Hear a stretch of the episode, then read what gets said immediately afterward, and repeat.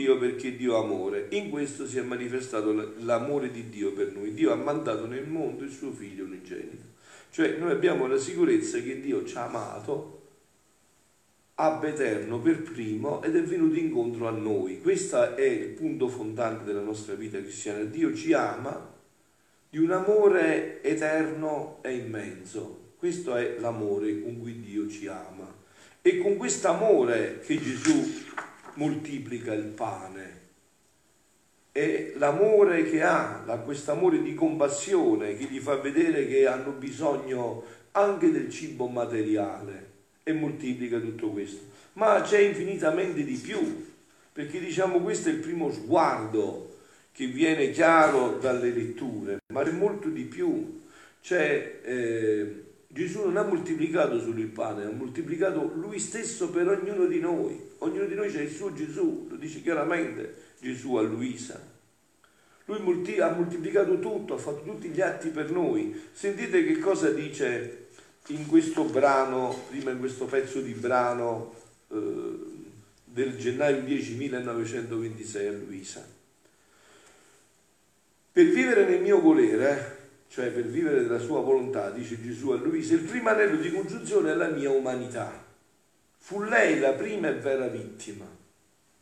Cioè Gesù ci ha dato da mangiare la sua umanità, è stata lui la, lui la vittima. Quello che adesso mangiamo nell'Eucaristia è il suo corpo e il suo sangue la sua anima e la sua divinità che viene dentro di noi, che per ufficio datomi del mio Padre Celeste viene sacrificata e completamente crocifissa nella divina volontà. Cioè Gesù, la sua umanità, l'ha crocifissa, l'ha messa sempre a disposizione della divina volontà per realizzare il progetto del Padre su ognuno di noi. E qual era il progetto del Padre per noi? Che Lui morisse in croce per i miei peccati, per i tuoi peccati e che ci riportasse a quella condizione di origine in cui eravamo stati creati e in virtù della potenza del mio eterno volere potetti moltiplicare la, sentite, la mia vita per tutti e per ciascuno. Altro che pane, altro che moltiplicare i pani e i pesci. Ha moltiplicato la sua vita per tutti e per ciascuno di noi. Cioè io ho la vita di Gesù a mia disposizione il suo sangue, le sue lacrime, le sue sofferenze, suoi tutto a disposizione mia. E tu pure puoi dire la stessa cosa, per tutti e per ciascuno. E come con la potenza di un solo fiat, no? Moltiplicavo tante cose create, Gesù con una parola fiat ha moltiplicato tutto, ha fatto eh, migliaia, eh, milioni di alberi, tutto ha moltiplicato, una sola non fiat. Moltiplicavo tutte le cose create, dando a ciascuna creatura il diritto di farle proprie. Chi può dire che il sole non è mio? Ognuno può dire il sole è mio. Mi voglio esporre al sole. Il sole non ha proprietà privata, basta che ti esponi e prendi il sole. Quindi dice moltiplico dando a ciascuno di noi il diritto di farle proprie. Così la potenza della mia volontà moltiplicava una, una sola vita affinché ognuno mi avesse per sé solo. Ma voi avete capito? Cioè, moltiplicava Gesù perché ognuno l'avesse per sé solo. Adesso tu mangi Gesù, io mangio Gesù, ognuno mangia Gesù e lui si moltiplica continuamente in tutto questo. Perché avesse me solo per aiuto per difesa, per rifugio, per rifugio, come mi voleva, a disposizione. Un Dio che si è messo a disposizione dell'uomo. Perciò non vi sconvolgete di questo fatto che abbia moltiplicato un po' di pani e un po' di pesci. Questo è il segno in cui si moltiplica Lui personalmente per ognuno di noi, che lo avessimo a nostra difesa, rifugio e disposizione come volevamo. È questa la grandezza, il bene, il tutto, l'infinita distanza tra il vivere nel mio volere e, o vivere in modo diverso anche buono e santo. Questa santità di cui Gesù sta parlando a Luisa è proprio questo, questo Gesù che si è moltiplicato per ognuno di noi, la moltiplicazione di un atto in tanti atti per quanti se ne vogliono, sufficienti per quanti ne vogliono fruire. E sentite adesso, andiamo più profondamente con un altro brano meraviglioso, no? Ma prima di questo però volevo fare un passaggio. Oggi però abbiamo urgentemente bisogno di pastori che ci spezzano questo pane. Diceva un sacerdote, no? Ora più che mai la Chiesa con queste parole date da al mio popolo, distribuite il pane sacro della mia parola. Non vedete che il mio popolo viene ingannato dalle menzogne di falsi profeti che sono più attivi di voi nel fare credere bello ciò che è brutto, santo ciò che è peccaminoso? Sì, tanti maestri oggi sono bravissimi, molto più di noi che dormiamo, sono molto bravi a far vedere che è bello ciò che è brutto, che è santo ciò che è peccaminoso. Parlate al cuore del mio popolo senza interruzione. Oggi nel mondo dice questo sacerdote, io la penso così, e forse anche nella Chiesa viene premiato chi, chi, chi promuove il divorzio, l'omosessualità, l'aborto, i rapporti prematrimoniali, la pedofilia, tutta questa immoralità è chiamata dal mondo progresso. Avete capito? Chiamato progresso. Questa è pazzia allo stato pure, chiamato progresso tutto questo dal mondo. Anche il figlio prima, ma fu solo una terribile illusione. Si trovò in mezzo ai maiali e mangiava lo stesso cibo dei maiali. Quindi stiamo attenti, figlioli, che Gesù ci vuole portare a vette meravigliose. E adesso però voglio concludere con questo passaggio di quello che vi dicevo precedentemente, perché oggi abbiamo bisogno di questo pane, di un pane vero, del pane che ci sazia veramente la nostra vita. Dice così Gesù, figlia mia, la mia volontà sta sempre in via nelle cose create per andare verso le creature. Cioè la volontà di Dio, la sua divina volontà, sta sempre pronta in tutto ciò per noi. Tutto è stato fatto per l'uomo. E capite? Tutto per noi. Tutto viene moltiplicato per noi. Non c'è niente che non viene moltiplicato per noi. Tutto le, verso le creature. Ma chi la compie? Chi mette l'ultimo punto nella mia volontà? La creatura cioè la creatura che prende tutte le cose create come compimento della mia volontà. La mia volontà fa la sua vita, sentite, nel germe che fa ricevere dalla terra. Seme il germe, dando le virtù di farlo germogliare e moltiplicarsi, moltiplicarsi. Fa il suo laurio col chiamare l'acqua per innaffiarlo. Dice, sai il germe, si sta moltiplicando ma muore se non arriva l'acqua. Io gli mando l'acqua il sole per fecondarlo, perché se no l'acqua lo fa marcire se poi non c'è il sole, il vento per purificarlo, il freddo per fargli prendere la radice, il caldo per svilupparlo e farlo giungere alla giusta maturazione. Chi è che fatto tutto questo? Dio. Per che cosa sentite? Poi dà virtù alle macchine per tagliarlo. Chi ha dato l'idea a quell'uomo di inventare la trebbiatrice? Dio alle macchine per tagliarlo, per trebbiarlo, per macinarlo e così potergli dare sostanza di pane. E chiamando il fuoco per cuocerlo, lo porge alla bocca della creatura, affinché ne mangi e conservi la sua vita. Vedi dunque, vedi dunque quanta via e lauria ha fatto la mia volontà in quel germe, per che cosa? Per dare da mangiare a te, per dare da mangiare all'uomo. Quanta via lauria ha fatto la mia volontà in quel germe? Quante cose create ha chiamato sopra di quel germe per farlo giungere come pane alla bocca delle creature? In quel germe dice ok, ma qua adesso questo germe ha bisogno dell'acqua, ha bisogno del freddo per mettere le luci, ha bisogno del sole, ha bisogno... E tutto, Dio ha predisposto tutto. Perché? Per te.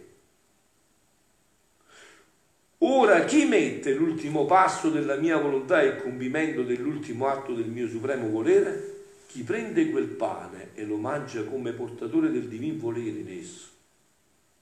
Dice, questo pane è la volontà di Dio per me, che vuole da me che io mangi questo pane per vivere con la sua volontà. E come mangi il pane? mangio il mio volere in esso, per crescere le forze del corpo e dell'anima, come compiere in tutto la divina volontà. Voi sapete no, che Gesù spiega a Luisa in un brano, quando ci fa dire nel Padre nostro, no? oltre quella frase eh, che è il fondamento di tutti questi scritti, venga il tuo regno, sia fatta la tua volontà come in cielo così in terra, però anche quando diciamo dacci oggi il nostro pane, Gesù dice quando io vi, vi insegnavo a pregare così, vi insegnavo perché voi dovete chiedere tre pani. Il primo pane, quello della mia volontà. Il secondo pane, quello eucaristico, il mio corpo e il mio sangue, che mi serve per vivere sempre più nella mia volontà, e il terzo pane, il pane naturale, il pane che mi serve per sostenere il corpo. Io sono un papà, un papà non è che al figlio vuole dare una cosa sì e una cosa no, vuole dare tutto quello che, che va bene al figlio. Quindi dice, ma chi, chi mangia e mangia il pane, mangia il mio volere in esso per crescere le forze dell'anima, per compiere la mia divina volontà. La creatura, si può dire, è il centro del riposo in cui la mia volontà aspira in tutte le vie nel lavorio che fa in tutte le cose create per giungere alla creatura. Così in tutte le altre cose create che servono all'uomo. La mia volontà fa la sua via nel mare e lavora nella moltiplicazione dei pesci. Quanti tipi di pesci? Non bastano tre o quattro. Quanti tipi di pesci? Dio ha moltiplicato, moltiplica sempre Dio. Dio moltiplica sempre per i suoi figli. Non gli fa mancare niente. Siamo noi che stiamo rovinando il creato, siamo noi che roviniamo tutto, ma Dio moltiplica sempre. Quanti moltiplica nel, nel mare, sulla via della terra, sulla via del mare e lavora la moltiplicazione dei pesci fa la sua via sulla terra e moltiplica piante, animali e uccelli. Vi ricordate, no? Nel deserto quando popolo attraversava, il popolo ebreo stava attraversando, nonostante che Dio l'avesse liberato dall'Egitto, eh, ma qua noi moriamo di fame, dove si prenderà la carne per tutti questi, per tutti questi, per tutti questi uomini, queste donne? Dove si prenderà la carne? E Dio li abbuffò di carne. Dove si prenderà il pane? E Dio li abbuffò di pane, fece arrivare la manna. Il problema è questo, che se noi siamo nella volontà di Dio e Dio è in noi, non ci mancherà mai niente, state sicuri. Il problema è quando noi non siamo in volontà di Dio, che anche la creazione non ci risponde più, si ribella a noi perché non ci riconosce più non sa più chi siamo, moltiplica piante, animali uccelli, fa la sua via nelle sfere celesti per avere tutto sott'occhio, per fare che nulla ci sfuggisse e farsi piedi, mani e cuori per ciascuna creatura, per porgere a ciascuno il frutto delle sue innumerevoli raccolte. Ma tutta la sua festa è solo per chi prende del suo come ultimo punto e compimento del suo supremo volere.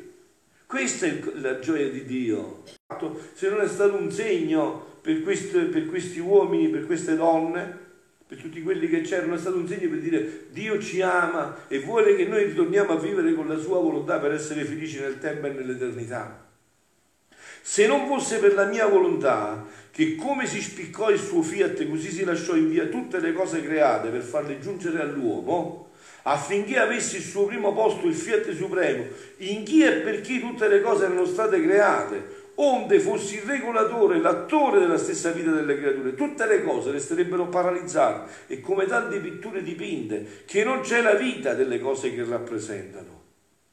Tu hai provato a saziarti mangiando un pane dipinto nel quadro e ti saziare. E cosa dà la forza a quel pane invece di saziare? La volontà di Dio che c'è dentro, che vuole che quel pane sazi l'uomo che vuole che quel pane tolga la fame all'uomo, che ridia le forze all'uomo. È quella volontà che c'è dentro. Sicché, povera creatura, se la mia volontà si ritirasse da fare la sua via in tutte le cose create, tutte resterebbero come pitture dipinte. Ripeto, tu prova a mangiarti, prova a dire domani mattina faccio colazione con un quadro, dipingo la tazza di latte e mi mangio il quadro. Vedi che cosa fai? Dopo un mese sei morto perché non puoi mangiare niente. Cosa dà questo? Dici su tutto resterebbero come cose dipinte, senza più produrre il bene che ciascuna cosa contiene verso l'uomo. Perciò posso dire che non sono le cose create che lo servono, ma la mia volontà velata, nascosta, mi si fa servitore dell'uomo. Non è dunque giusto e il più sacro dovere che esso, l'uomo, guardi in tutte le cose create la mia suprema volontà e la compia in tutto? Avete capito? Questo è il punto. Cioè noi Dio ci ha dato tutto perché facessimo e vivessimo la sua volontà. Per questo ci dà tutto. E ricambiandosi servizio, serva colei che non disdegna di servirlo anche nelle più piccole cose e io mi sento come contraccambiato, ripagato dal mio lavorio, quando vedo che tutte le cose giungono all'uomo e gli uomini le prendono come compimento della mia volontà. Anche quel fatto, no? Che non si usa più nelle nostre famiglie, no? Gravissimo. Di pregare prima di mangiare, dopo mangiato. Vuole dire tutto questo, Signore, ti ringrazio del cibo che mi dai, che mi aiuti a vivere sempre più la tua volontà. Ti ringrazio di tutto questo, che è tutta grazia tua, è tutta opera tua. Mi ricordo no, che, eh, non mi ricordo chi lo diceva, ma non ha importanza, la prima settimana di, di gennaio, quando inizia l'anno, bisognerebbe proprio dedicarla tutta al ringraziamento. Signore, ti ringrazio, ti ringrazio che mi hai un altro anno, mangiare, mi uno stomaco buono per mangiare, mi tutto quel, questo ben di Dio in questo anno. Tutto questo, tutto per l'uomo. E perciò faccio festa, perché lo scopo della mia via nelle cose create ha ottenuto il mio intento e il compimento della mia volontà realizzata nella creatura. Allora Gesù non ci farà mancare niente, sarà pieno di gioia. Quando noi prenderemo i... Questa, questa viene a noi. Come un attore, un attore che fa film, sceneggiate, eh, teatro, il quale deve esporre una scena al pubblico. L'attore dice adesso io devo preparare una scena, devo prepararla per il pubblico. Poveretto, quanti lavori nascosti, quante veglie, quanti preparativi. Dice, ma come farò, quali devo far ridere, quali devo piangere, come devo preparare la scena, come immaginate quanto lavoro c'è dietro, no? Come devo fare separare la stanza, eh, come devo mettere questo, come devo preparare quella scena, come devo fare tutto questo. Quanti preparativi, quanta arte nei suoi stessi modi non prepara per atteggiarsi, come devo muovermi per entrare meglio nel cuore, per fargli capire meglio, tutta tutto una serie di, di, di accorgimenti, di lavori, di energie per questo. Ora a far sorridere il pubblico, ora a farlo piangere. Quindi mi devo preparare bene, devo vedere come devo fare. In tutto questo laurio l'attore non fa festa, suda, perché deve prepararsi, non può far festa, suda, anzi suda, stenta e fatica. Quando il tutto gli sembra preparato, dice, beh, mi sembra che tutto quello che dovevo fare l'ho fatto ho cercato proprio di, di preparare tutto. Si prepara a chiamare il pubblico e dice venite a vedere la mia scena, l'ho preparata per voi, per, farvi, per darvi un momento di sollievo, di sorriso, di riflessione, di pianto. E quanta più gente vede, più si sente in cuore la gioia. E viene più dice mamma mia, allora eh, è bello che viene tanta gente, gli piace, gli interessa. Ma il vero compimento della sua festa è quando, compita la scena, si sente scorrere a mani piene i soldi d'oro e d'argento nelle sue mani come approvazione e trionfo della sua scena. Dice, guarda, questo lo paghiamo, ha fatto veramente una cosa dove ha sudato, ne vale la pena, veramente ha fatto, dice, ah, allora vedi, il mio lavoro ha ottenuto il risultato, è stato gratificato tutto quello che io ho fatto. Ma se invece dopo tanti preparativi imbandisci, suona e risuona trombetta e nessuno si presenta, o poca gente che i primi atti di scena lo lasciano solo, poveretto, come soffre? Come soffre? C'è tutti questi sacrifici, tutto questo tempo, tutti questi stenti, e qua c'è stato nessuno, pochissimi, sono venuti e poi se ne sono pure andati. Chi è stato che ha amareggiato tanto quel povero attore, tanto abile e buono nel dare le sue scene? Ah, la gente che non ha voluto essere neppure spettatrice delle scene di quel povero attore. Sentite adesso, tale è la mia volontà. Questo fa la volontà di Dio. Ci prepara tutto e noi la sputiamo in faccia. Tale è la volontà di Dio, che come abile attore prepara le scene più belle per divertire l'uomo nel teatro di tutta la creazione. Non per ricevere però come l'attore, ma solo per dare. Perché Dio non riceve niente, non ha bisogno di niente. Mentre l'attore almeno dopo quei soldi, Dio no. Dio prepara solo per dare. Tutto per darci.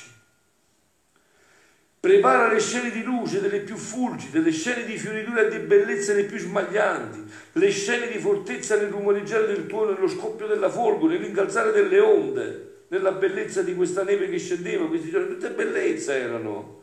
E, e infine prepara tutto, e fin sull'altezza dei mondi più alti, le scene più commoventi di bambino che piange, che trema e indirizzisce di freddo, scene dolorose di sangue